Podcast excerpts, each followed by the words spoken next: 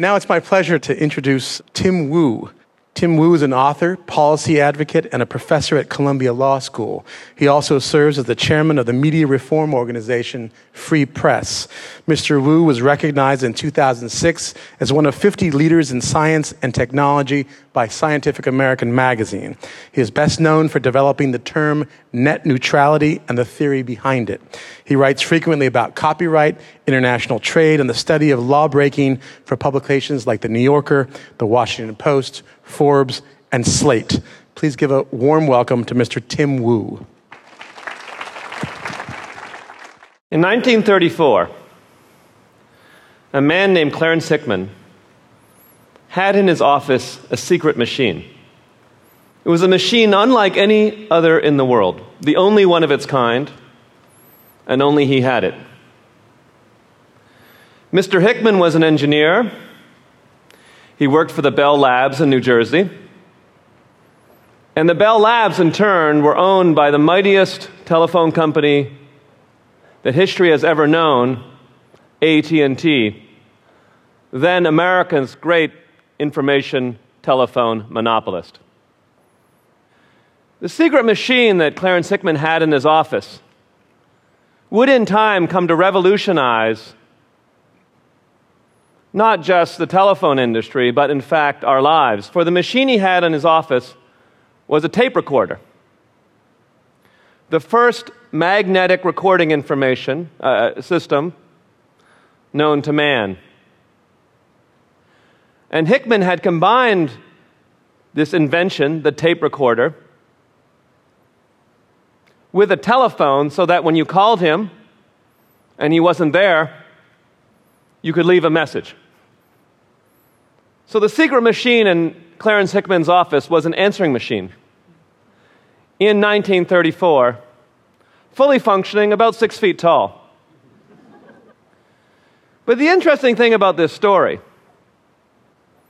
is that the answering machine, despite being in functional form by 1934, did not reach the American public until the late 70s and, in fact, the early 80s. It turns out that Mr. Hickman's answering machine, his tape recorder, the existence of it was not discovered until the 1990s by a historical researcher who went through the Bell archives. Because Bell decided sometime in the mid 1930s that the tape recorder must die. Not Bell Labs, but AT&T decided in a secret memorandum that the tape recorder posed a grave danger to the telephone system. That, so to speak, the telephone and the tape recorder could not coexist in one country. Now, why would you think this might be so? The memorandum is uh, unclassified now. AT&T is, uh, well, it's still around, but uh, you can get access to it. Shows uh, two lines of reasoning for why the tape recorder was a danger to the American telephone. Number one, they reasoned that businessmen would avoid the telephone for fear the other party was recording the conversation and therefore might later contradict a contract. So businessmen would, from that point forward, avoid the telephone. The second reason was even more interesting in my mind. According to the memorandum, Bell estimated, and I'm not sure where they got this estimate, that as many as two thirds of the telephone conversations were obscene. and they reasoned, given the possibility, now you have to put yourself back in the perspective here. There was no way of recording information at this point. So, what Bell was thinking about is a change in a world where things can't be recorded to a one where things can be recorded. It's a fundamental change in, in the world. And they said, well, once that happens, no one will ever want to use the telephone or the two thirds of the conversations for fear it will be recorded. This is a good example, an interesting example of technological suppression. And it's a good example, and the, in some sense, the, the story of some of the dangers of information monopoly. When AT&T was the sole company that ran the telephone, when its laboratories were the only laboratories that could decide what would be invented that was related to the telephone and attached to the telephone, they had an unusual power to control the future. They had the power, or they felt they had the power, it wasn't absolute, but they felt they had the power to, for example, decide that the future shall not be recorded. Let me turn to a second story. In 1914, a young Jesuit priest named Daniel Lord wrote his first published essay. He had decided to criticize the work of George Bernard Shaw whose, worth he, whose work he declared was worthless. The reason, said priest who was a Jesuit priest, is that his work is devoid of that necessary quality, truth. Daniel Lord was a man who decided to devote his life to the eradication of filth in the public sphere.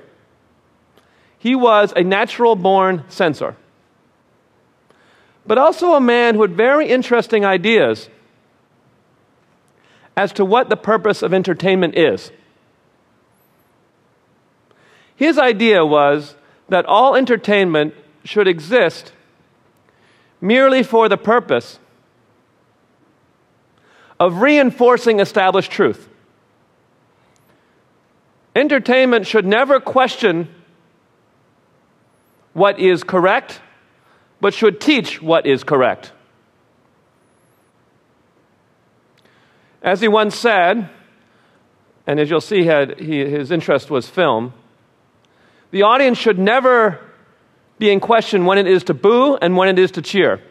It must always be clear that heroes are heroes and villains and villains. This may never be left made confusing to the audience. The truth is known. The point of entertainment is to teach it and to create better citizens, to mold citizens into correct behavior. Now, Daniel Lord's opinions are opinions, and we live in a free country, and it's perfectly reasonable to have these opinions. They wouldn't matter very much other than the fact that Daniel Lord became the man who himself penned the production code for Hollywood film that lasted for 40 years. His idea of what film should be, of what entertainment could be, became the controlling rules for all American film from the period of 1934 till 1968. How did this happen? It is again a story of industrial consolidation. And one of the greatest lessons of my book, The Master Switch, is that if you want to understand free speech in America, it's fine to pay attention to the First Amendment and to the Constitution, but if you really want to understand free speech in America, you have to understand the structure of the entertainment industries and the structure of the industries that move information, because that determines how free we are when it comes to speech. And let me explain this more carefully. Daniel Lord and other uh, people who are interested in the elimination of filth in the public sphere had long pleaded with government to, to uh, enforce laws relating to obscenity on, in film. Uh, this is the 1920s. They were concerned about, about film and obscenity in film. But at that point, the industry, the film industry, was an extremely fragmented open industry with hundreds and at times thousands of producers. There was a film industry in New Jersey, a film industry in New York, a San Francisco film industry, a, a uh, Hollywood, Los Angeles film industry. Chicago had some producers. It was an industry that was not centered in one particular location. It was, particularly in the late 1910s, extremely diverse. There were films from an anarchist viewpoint, socialist films, fascist films, I mean, politically speaking, films from labor, all, all kinds of films. Now, these were not high quality you know, uh, uh, this was not Lord of the Rings style special effects. There were drama, it was silent. The quality, you might say, was, was poor, but the content was extremely diverse, which often ends up being the trade off, as, as, I'll, as, you, as I discuss in the book, some length.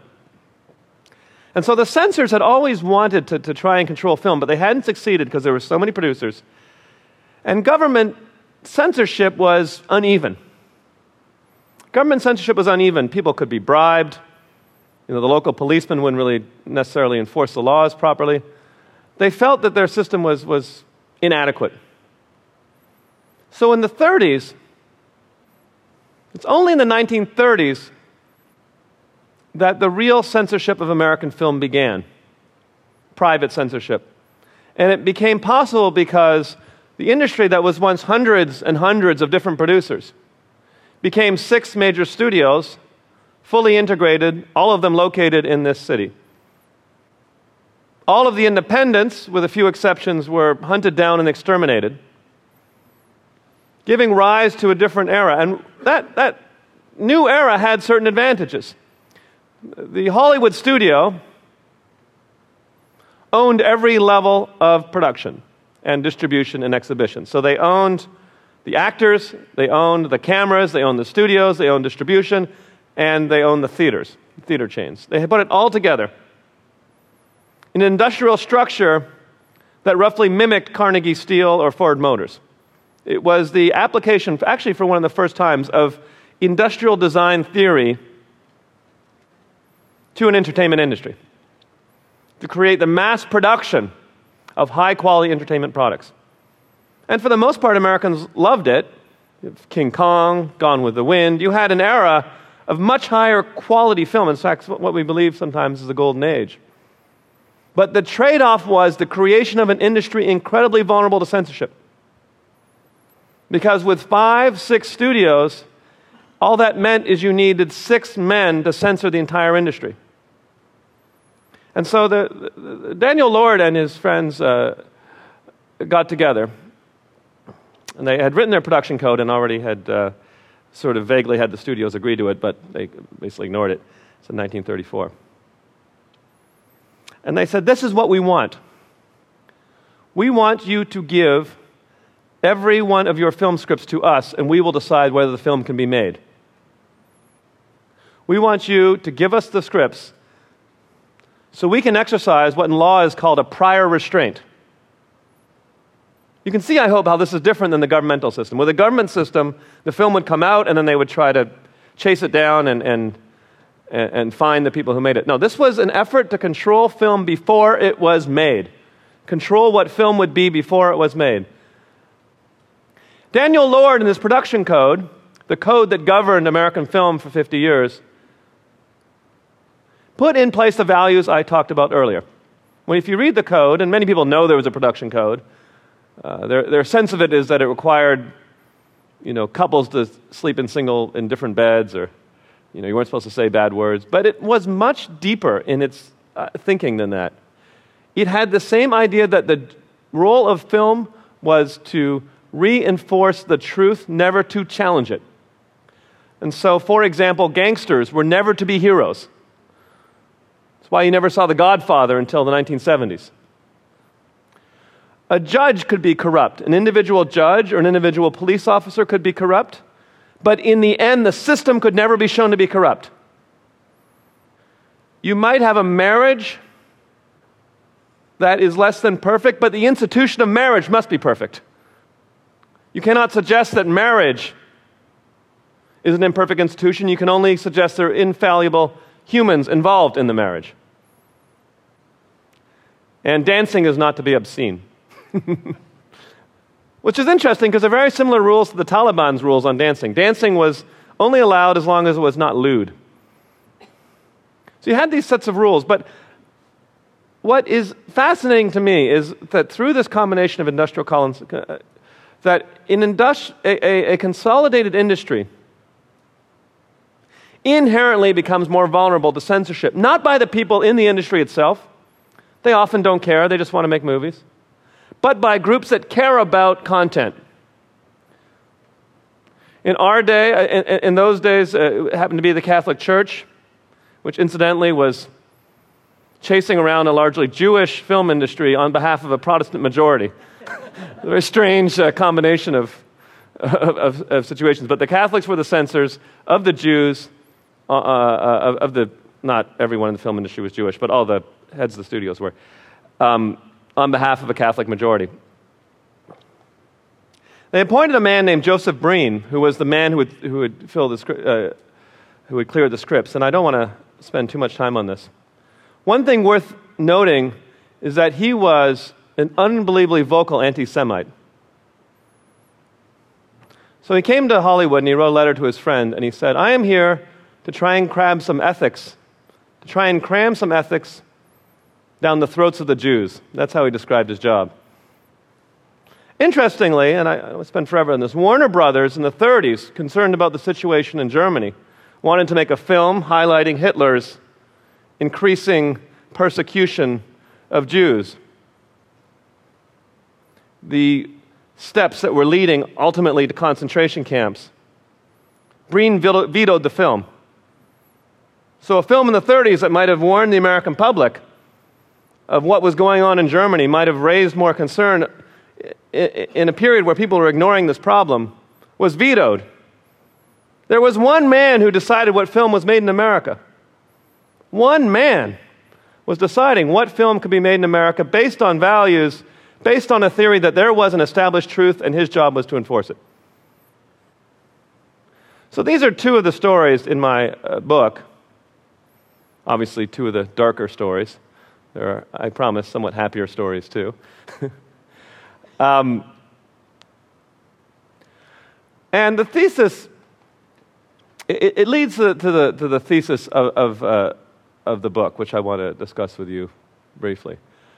My, my book, I spent uh, years writing the book, and in the course of it, studying the history of American information industries. And my conclusion is that when you look carefully at the history, or not even that carefully, when you look at the history, what we have had in this country is a succession of monopoly or, or cartels in the information industries that tend to have profound consequences for what we are as a nation and even how we live our individual lives. Now, what I want to do is suggest and spend the rest of the time talking about four main reasons that the information industries tend to attract monopolies, and then show in closing how those four factors still remain relevant to the great monopolists of our time Google, Facebook, Apple, and similar companies. So let's start with factor uh, with the four reasons. One reason that the information markets tend to attract monopolies or one dominant firm is it's often the case that information products become more valuable the more people who use them. Let me explain with an example. A telephone that connects four people or five people is a, is a toy. It might be useful for around the house, maybe calling the babysitter or something. A telephone that connects 10,000 people becomes, becomes more useful. But a telephone network that connects the entire nation is a tool of monopoly. In other words, a one company running a single telephone network, a single telephone network is by its nature more valuable because you can reach everybody. So, all the industries that are based on networks tend to attract or tend to lead to a single company ruling them. That's the first thing. The second is what economists call economies of scale. It is a product of information, a particular product of information. That once you make, once you have created the information, the cost of distributing it to more people is, is, is small. The marginal cost, to use economic terms, of reaching more people is smaller, and therefore you can use one product for many, many people. Let me explain what I mean by this.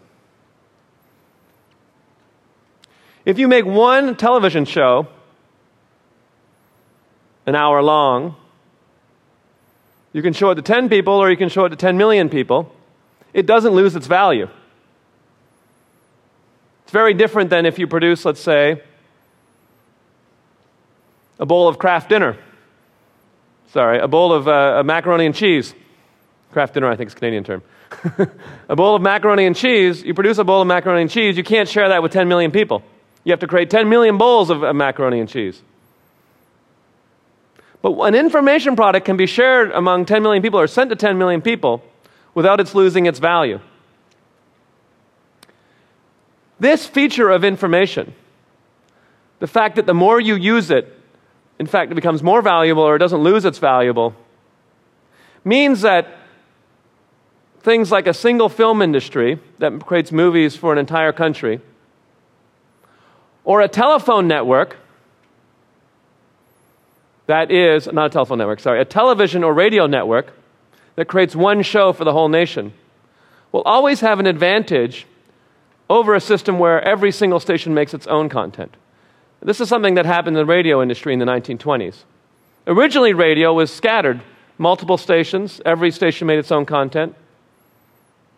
You'd have a local band or something play something, and you know, people who could hear the radio station heard what you heard. The innovation of NBC the idea behind NBC was to build one extremely high quality product for the entire country.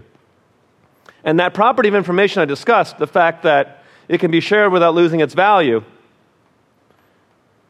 created a natural situation, one or two or three networks, where nationwide networks would have an advantage over scattered stations. That's reason number two. Reason number three for reasons that, for certain reasons, something about the information industries, the industries where you create information and sell it, that tend to attract a certain kind of man or a certain kind of individual,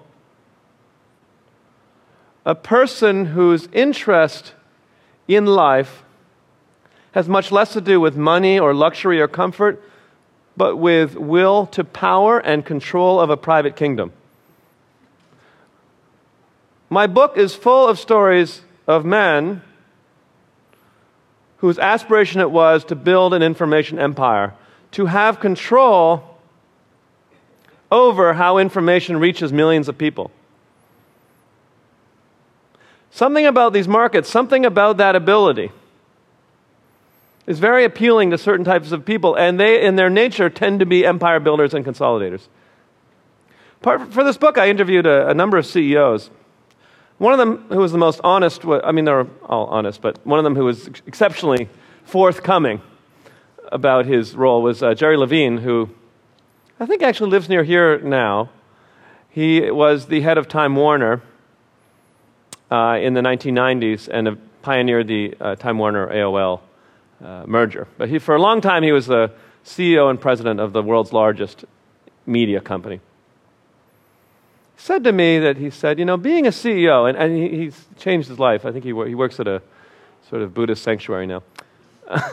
he has a very uh, calm kind of demeanor and sort of says things, kind of sounds like Buddha. Uh, anyway, he looked at me and he said, you know, being a CEO is sort of a form of mental illness. And he said, and he wasn't, he said, you know, what I was interested when I was at, at Time Warner, you know, I was interested sort of in profit and uh, that kind of stuff. But he said, but really interested me, what I had reported on was touch points. What are touch points? He said, I wanted to know how many people I had reached that day. How many millions of people had the Time Warner empire reached through our television, through our magazines, through our books? How many people how many brains, how many people had we touched that day? Millions, billions? I just wanted to know. That was a number they continually kept by gathering all the number of views, everything together. That's what he was motivated by. He didn't seem to really care about the content that much. He just wanted to know he was reaching out and connecting or touching or influencing millions of people. Now, he may be fairly benign. Oddly, one of the uh, information theorists I studied in the book, and it's a little dramatic, is, but another incredibly forthright individual is Joseph Goebbels, the propaganda minister for the Nazi, for the Nazi state. And I don't want to compare them, they're I, I, invidiously. Um, but it's interesting how similar. He, his whole theory was that the state must centralize all radio activities or all informational activities must be centralized in the state. Why was that so important? He said these are the industries, these are the functions that molds a disparate people into a single living unit. This is how we take a nation full of all kinds of individuals and turn them into one folk, one people, united in mind, united in action. So you can see that there has always been an appeal when it comes to industries, whether the telephone, the media, film, they have appealed to a certain type of person who wants to build an empire. And I'm not always saying for pernicious reasons, but that has an incredible appeal. And so, therefore, we often see these giant information empires, even when they don't make business sense. Time Warner never made sense as a company in some ways, and still doesn't necessarily. Uh, you know, Rupert Murdoch bought the Wall Street Journal. It's not a money making operation. It's not about money.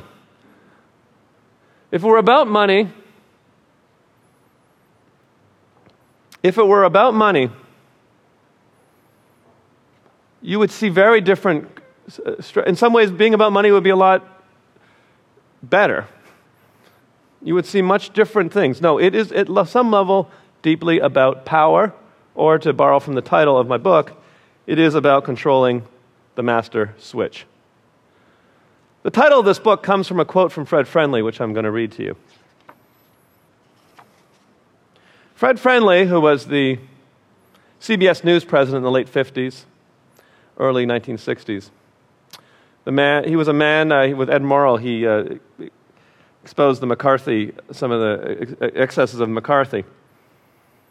He wrote, and he was talking about uh, control over the broadcast networks. At stake is not the First Amendment or the right of free speech, but exclusive custody of the master switch. And what he's suggesting is that beneath our preoccupation,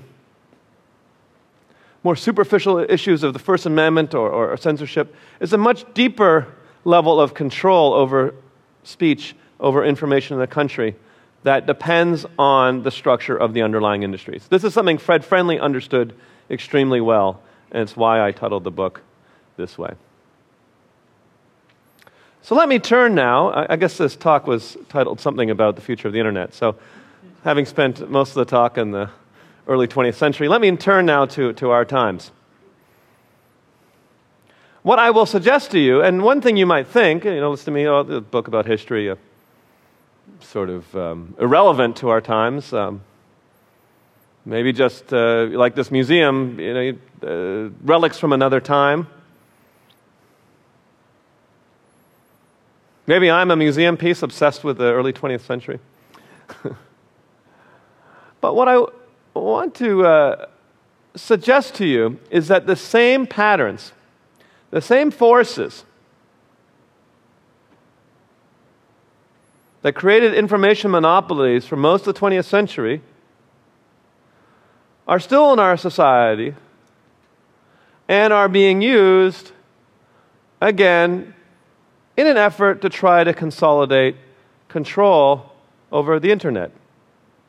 It's not surprising, it's predictable. Let me explain the ways that this is happening. I'm not, and I'm going to preface this by saying it doesn't guarantee that the internet overnight is going to become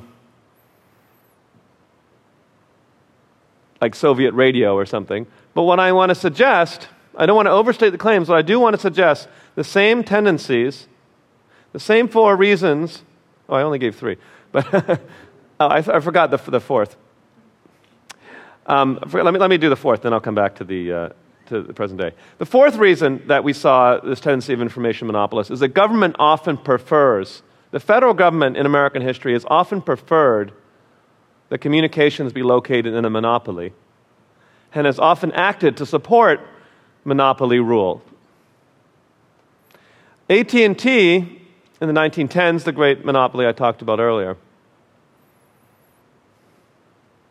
was ultimately aided by the federal government who banned competition in telephony for decades.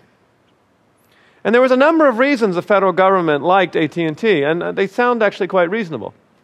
Number one, AT&T had promised to be a good corporate citizen, had promised to wire America, had promised to deliver the best telephone network in the world, and in many ways they did.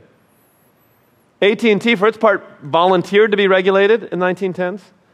Can you imagine a company today stepping up and saying, regulate us? Facebook saying, all right, let, let's let, bring it on, let's be regulated. Seems unlikely, but this is what they said. Their president said, regulate us, that's fine, we'll, we'll accept regulated prices. Later on, AT&T began to play a crucial role in national defense. They operated one of the laboratories that manufactured nuclear weapons for the United States in New Mexico.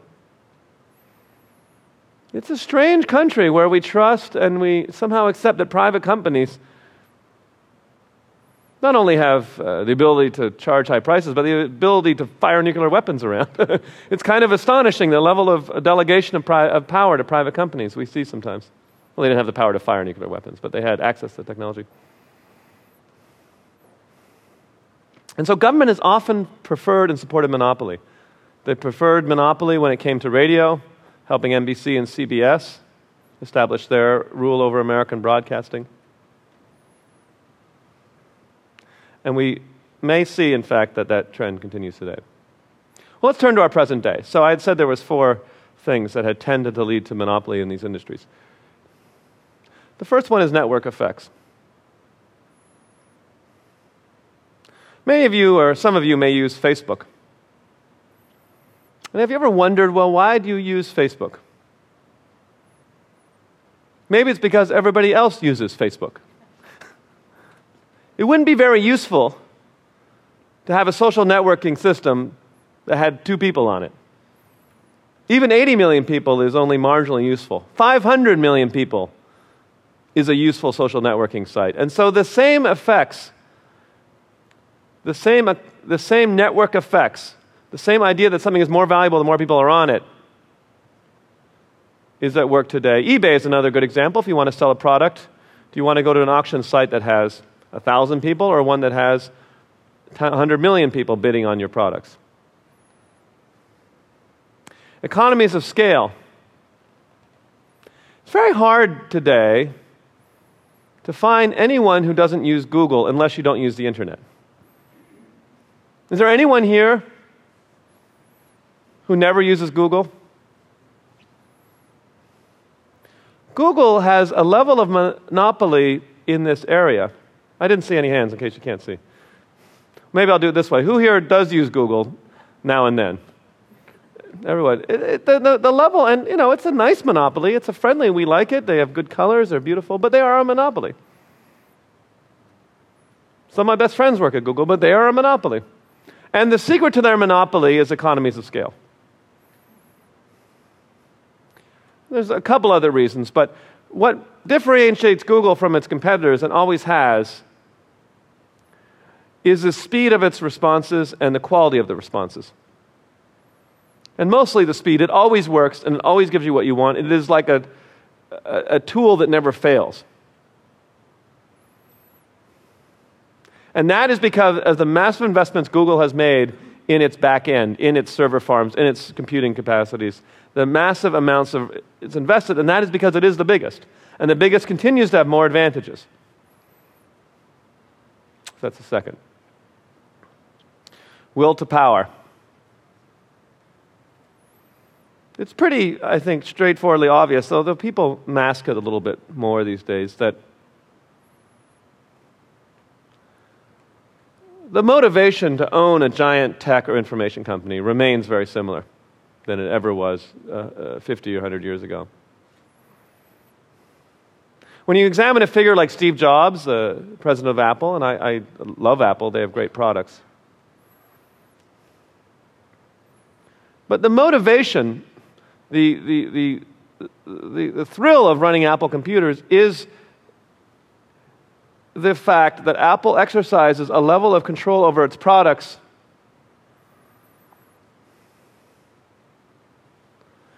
which is very similar, a level of full integration in its products, very similar to that that we see in the Hollywood studios, to produce the quality of the product.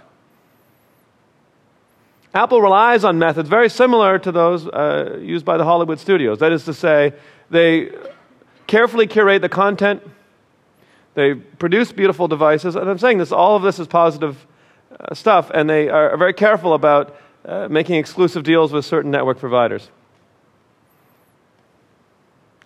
They offer a high quality experience, but they demand that they be in control. That is Apple. Finally, we have the role of the federal government. This is the thing that is the most different.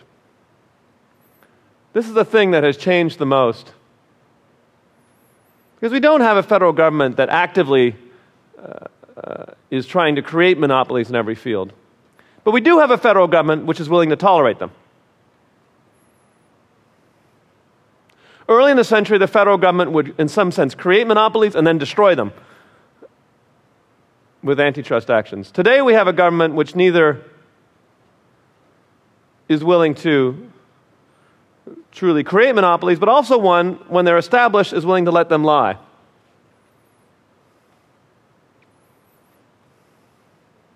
So, those are the four things today. And I suggest to you, and it's kind of surprising. If you look at the internet, which was meant to be was meant to be a medium very different than anything we've seen before, and it is in many ways. Obviously, email and, and, and chatting are much different than anything we've experienced before. But one thing is very similar about the internet is it too creates monopolists. It too tends to lead to markets which are dominated by a single firm. Facebook, Amazon, Google, eBay, Apple for downloads and, and, and, music playback. Each of these is economically and textually defined as a monopoly. They're not all necessarily bad monopolies. I'm not suggesting they're evil, but they are monopolies. And it shows, as my book suggests, that these are markets that will tend to lead to one firm rule. Now, in my last minutes, I want to talk about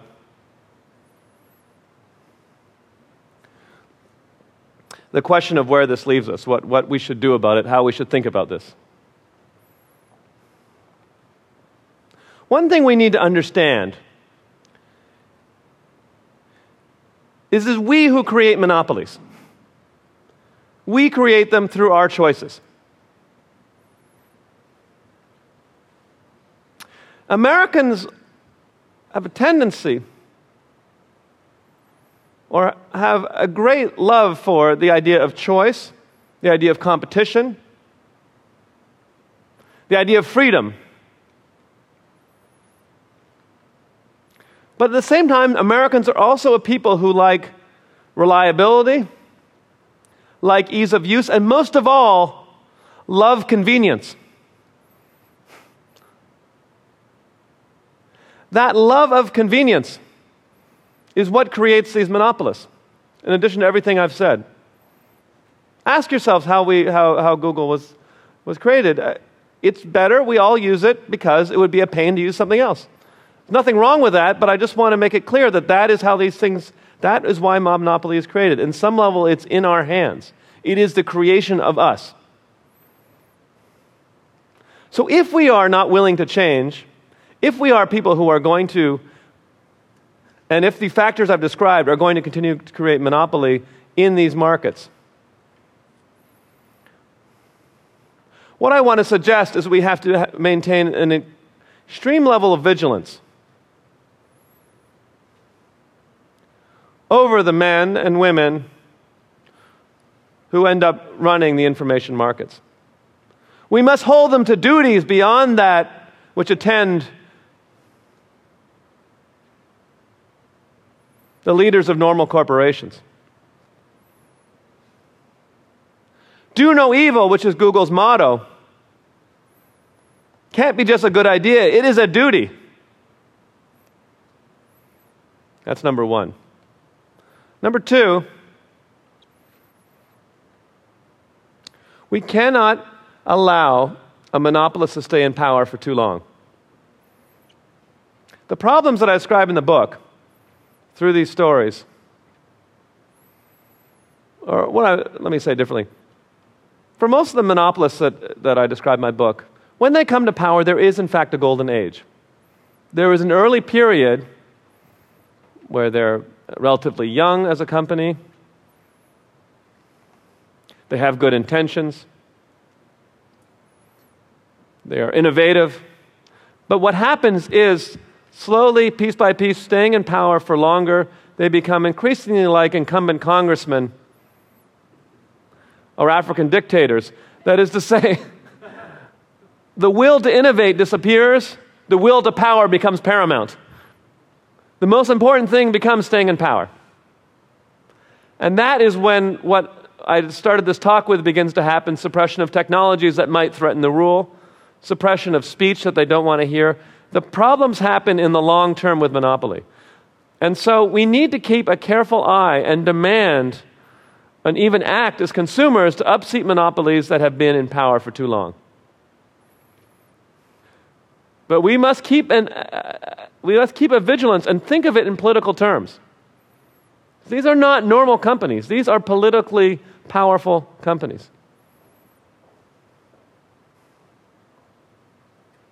The third thing, and there's, there's two more, the, the third thing is that we must demand from our government a vigilance over these industries and never accept the idea that they are just normal industries. Never accept the idea that the information industries can be just treated as any other thing and, and, and, and fully deregulated. Now, it's a tricky question because there is always a challenge with government becoming the instrument of a never ending monopoly through the process of oversight. So there's a particular challenge in, in the governmental role, but we must demand, at a minimum, the government see it as its role in particular to exercise vigilance and understand that these companies have special duties. Facebook is a company that knows more about Americans than the IRS does. Google, uh, which I like, and all these companies I respect, does have a potential censorial power that exceeds almost every government. Finally, and this I think is important, it's important that Americans or everyone who lives in an information economy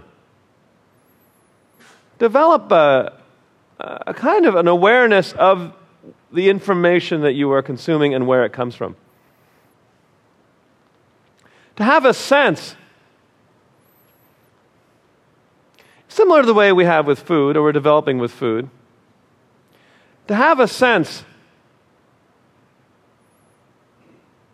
of the difference between mass produced information, locally produced information, to have a sense of where it all comes from. The truth is, and this is one thing I've noticed from writing this book, is the most powerful force ultimately is what people want and what they demand. In much of the 20th century, People wanted nothing more than powerful firms to take care of everything for them. They wanted giant institutions to run their lives, or at least that's what they let happen.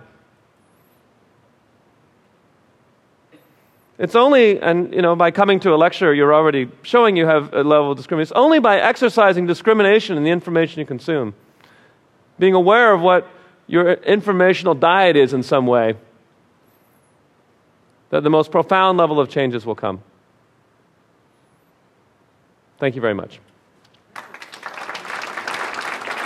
I recall from a committee meeting 30 plus years, almost 40 years ago, uh, a government regulator or government representative saying, when somebody asked, "Well, why do we regulate AT&T?" Because it's big, but so is U.S. Steel, so is General Motors.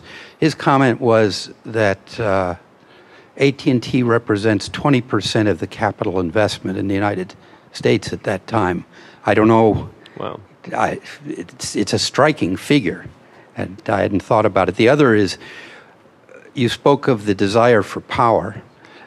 was Theodore Vail in starting AT&T looking at it that way? Did he have the same innards mm. that the people we think of now, or mm.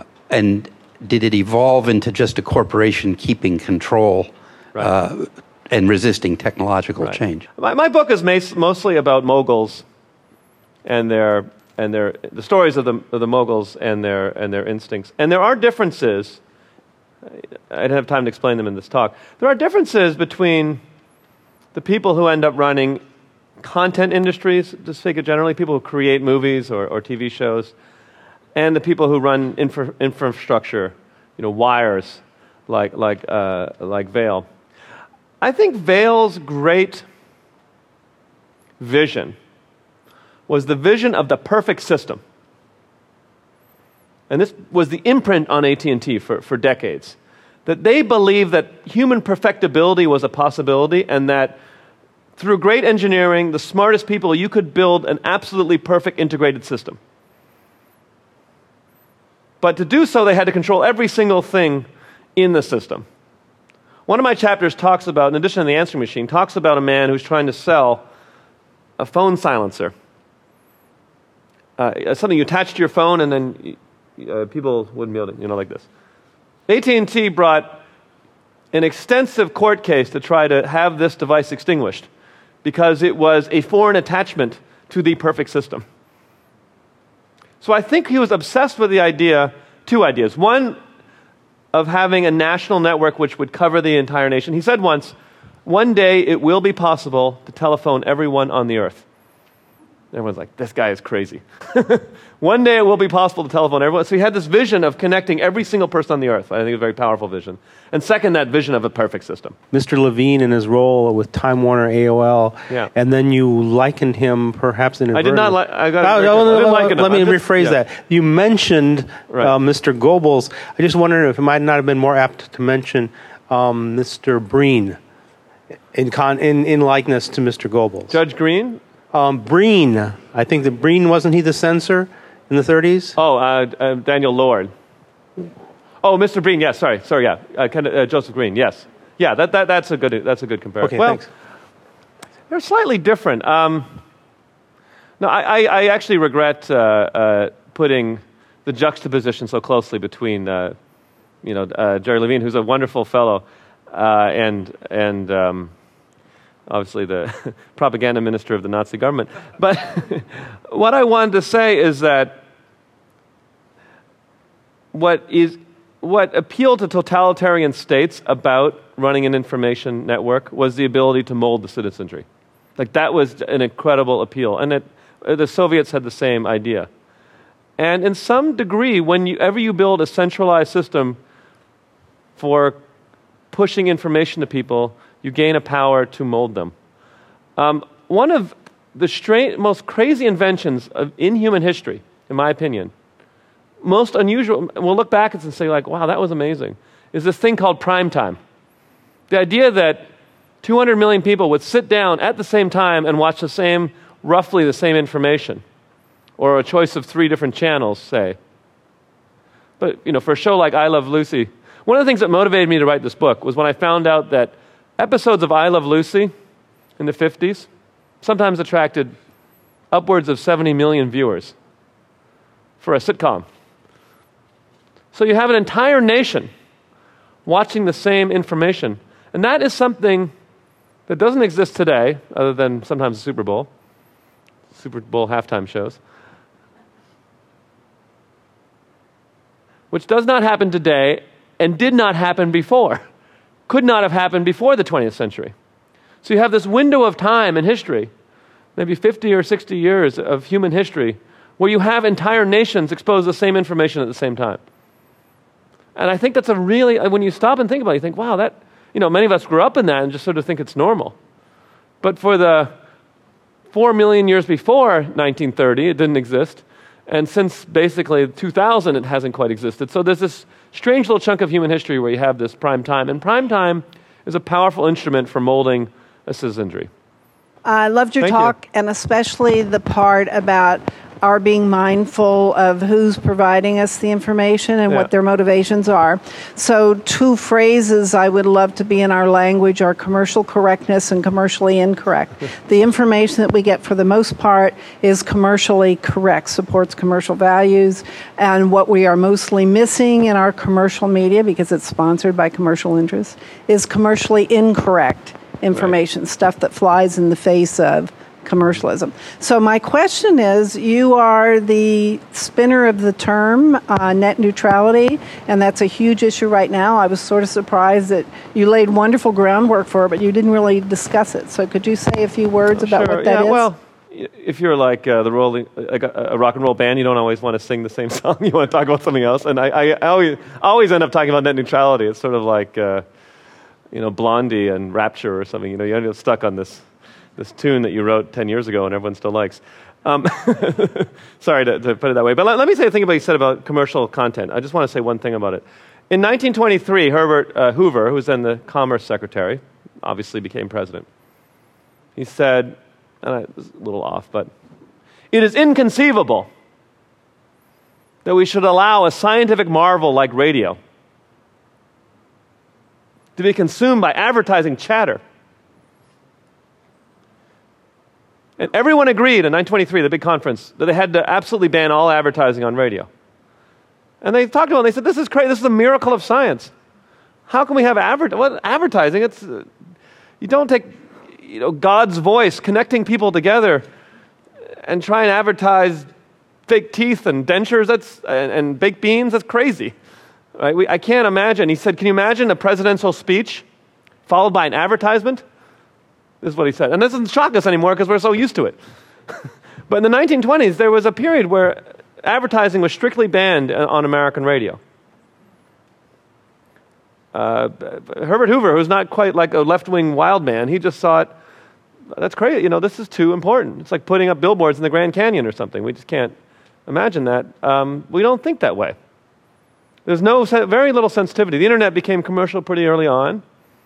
You know, everything has an advertisement on it. It kind of makes everything free. We don't really pay any attention to that fact. Um, I don't know. It does make things easier. We don't. Google Maps is free. A lot of things are free. So it's hard. It's easy to see why we, we do it. But we have completely lost that sensitivity. Uh, net neutrality. Uh, the earlier question, the gentleman said, "Well, why is AT&T regulated?" And one of the reasons, I don't want to spend a, give a huge speech on net neutrality because it could take take a, a long time, but there are certain things in our society which are essential and which everybody relies on in every business. And I'll give you four of them. Everything relies on energy supply, like electricity, transportation, airplanes, trains, so forth, communications, telephone, internet, so on, which we're talking about today, and credit, money. All these are requirements for any uh, working society, any working economy to function. And so all those industries are always a little bit different. All these industries carry special duties of non discrimination. We've seen this with the financial crisis, where the idea of credit supply drying up was so terrible you had to, we had to, or the government felt had to put $800 billion or a trillion dollars to save the system. So these are not really fully public industry, uh, private industries. And what net neutrality is, to circle back to this, is the manifestation of those policies, which were traditionally called common carriage or public calling policies uh, in, in English common law. The manifestation of those ideas as applied to communications. Net neutrality says that the internet, because it's an input into so many businesses, because it is a common network for everyone, the great universal network, it must be non it must be non-discriminatory. It must be someone that any company or any individual can access. Net neutrality is also extremely important as a principle of free speech because it says that you know, this network is like the great river or the, or the street, and anyone can get out there and try and be heard. Doesn't mean people will listen to you, but it means you can try to put your content up there and see whether someone wants to hear you, or you can talk to your friends, or whatever. But that network must remain open to anyone who wants to speak as a free speech matter. So, in some sense, the cure, one of the cures to what I'm talking about the problems of private censorship lies in keeping some channels of communication always open. And that is a big part of what net neutrality is about. Isn't net neutrality really the issue? I mean, it's kind of up for grabs now. And where you talked initially about mm-hmm.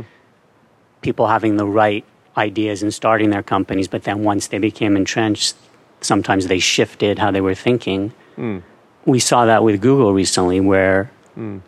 they're talking to, I think it was Verizon, about possibly modifying their position on net neutrality. Right.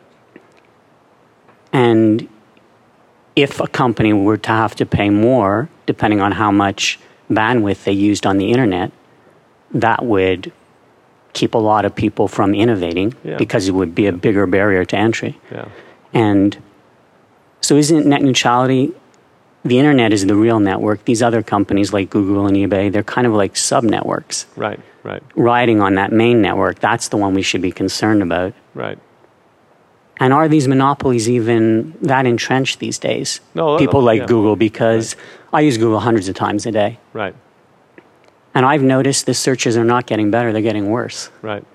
And because it's more geared towards advertising now. And even when I'm looking for something very specific where an advertising response should not be the first thing that right. comes up, the thing I want could be 50 pages back and it should come up first. I'm very sympathetic to the, the, the view you're putting, putting forward.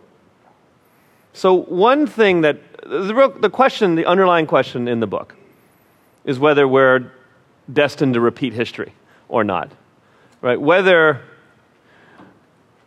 one great or two or three great monopolists are destined to sort of take control of the internet the way the, the film industry became controlled by Hollywood or become, and, and, you know, and the way that the phone networks became AT&T at some point. Is that going to happen again? And the argument that it's not was just stated by this gentleman in some ways and is tied to net neutrality, which is to say that maybe now things are profoundly different as long as the internet remains open. Because if it, the internet remains open, it is always possible to start another company that can un, unseat or destroy the existing company. It's much harder for a company to insulate itself permanently. So perhaps if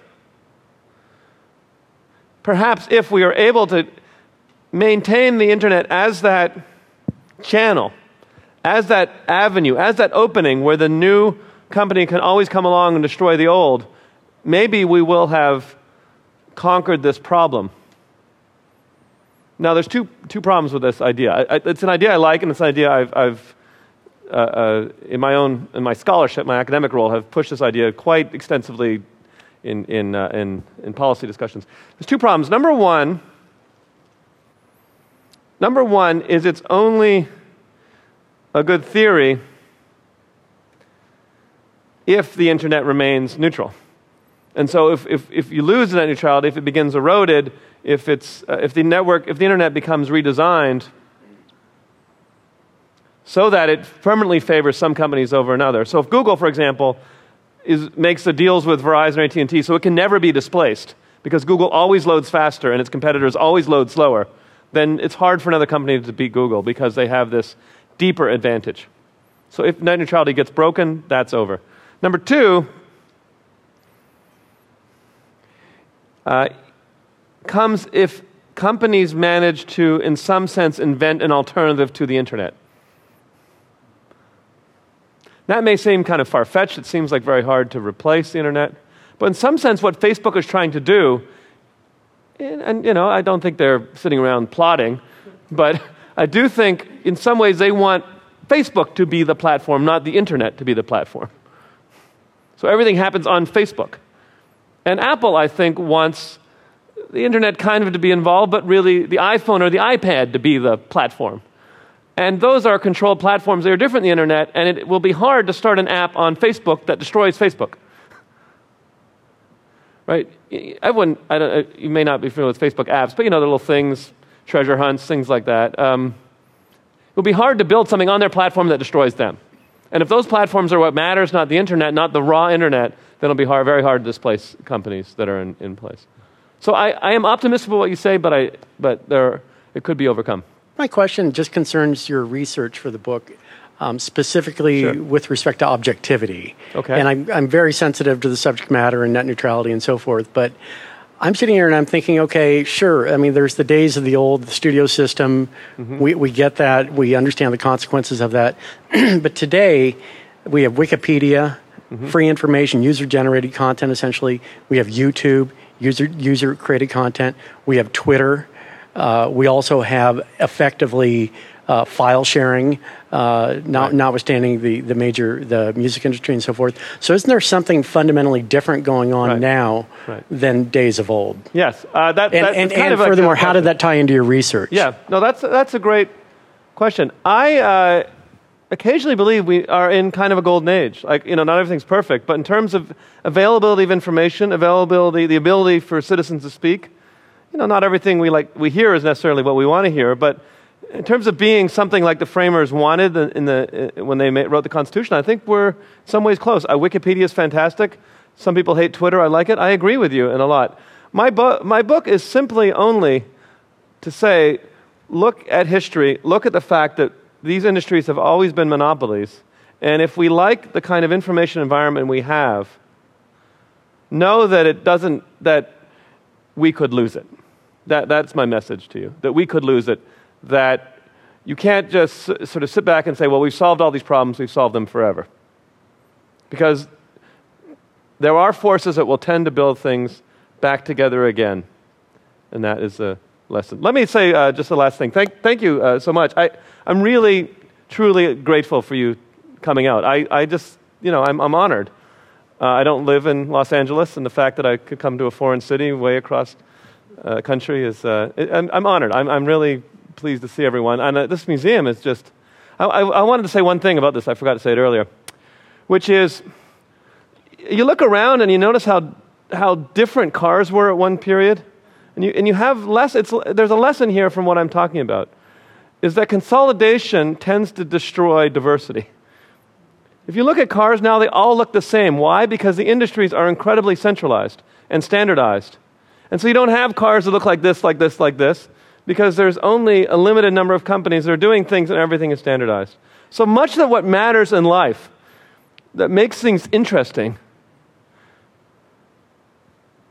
comes when we live in a society that is a little more broken up, a little more diverse, where the industries are a little more decentralized. I think it's quite important. Thank you very much. I hope you buy the book. I promise it's a good read. it may sound like technical, but it's a great read. Thank you very much.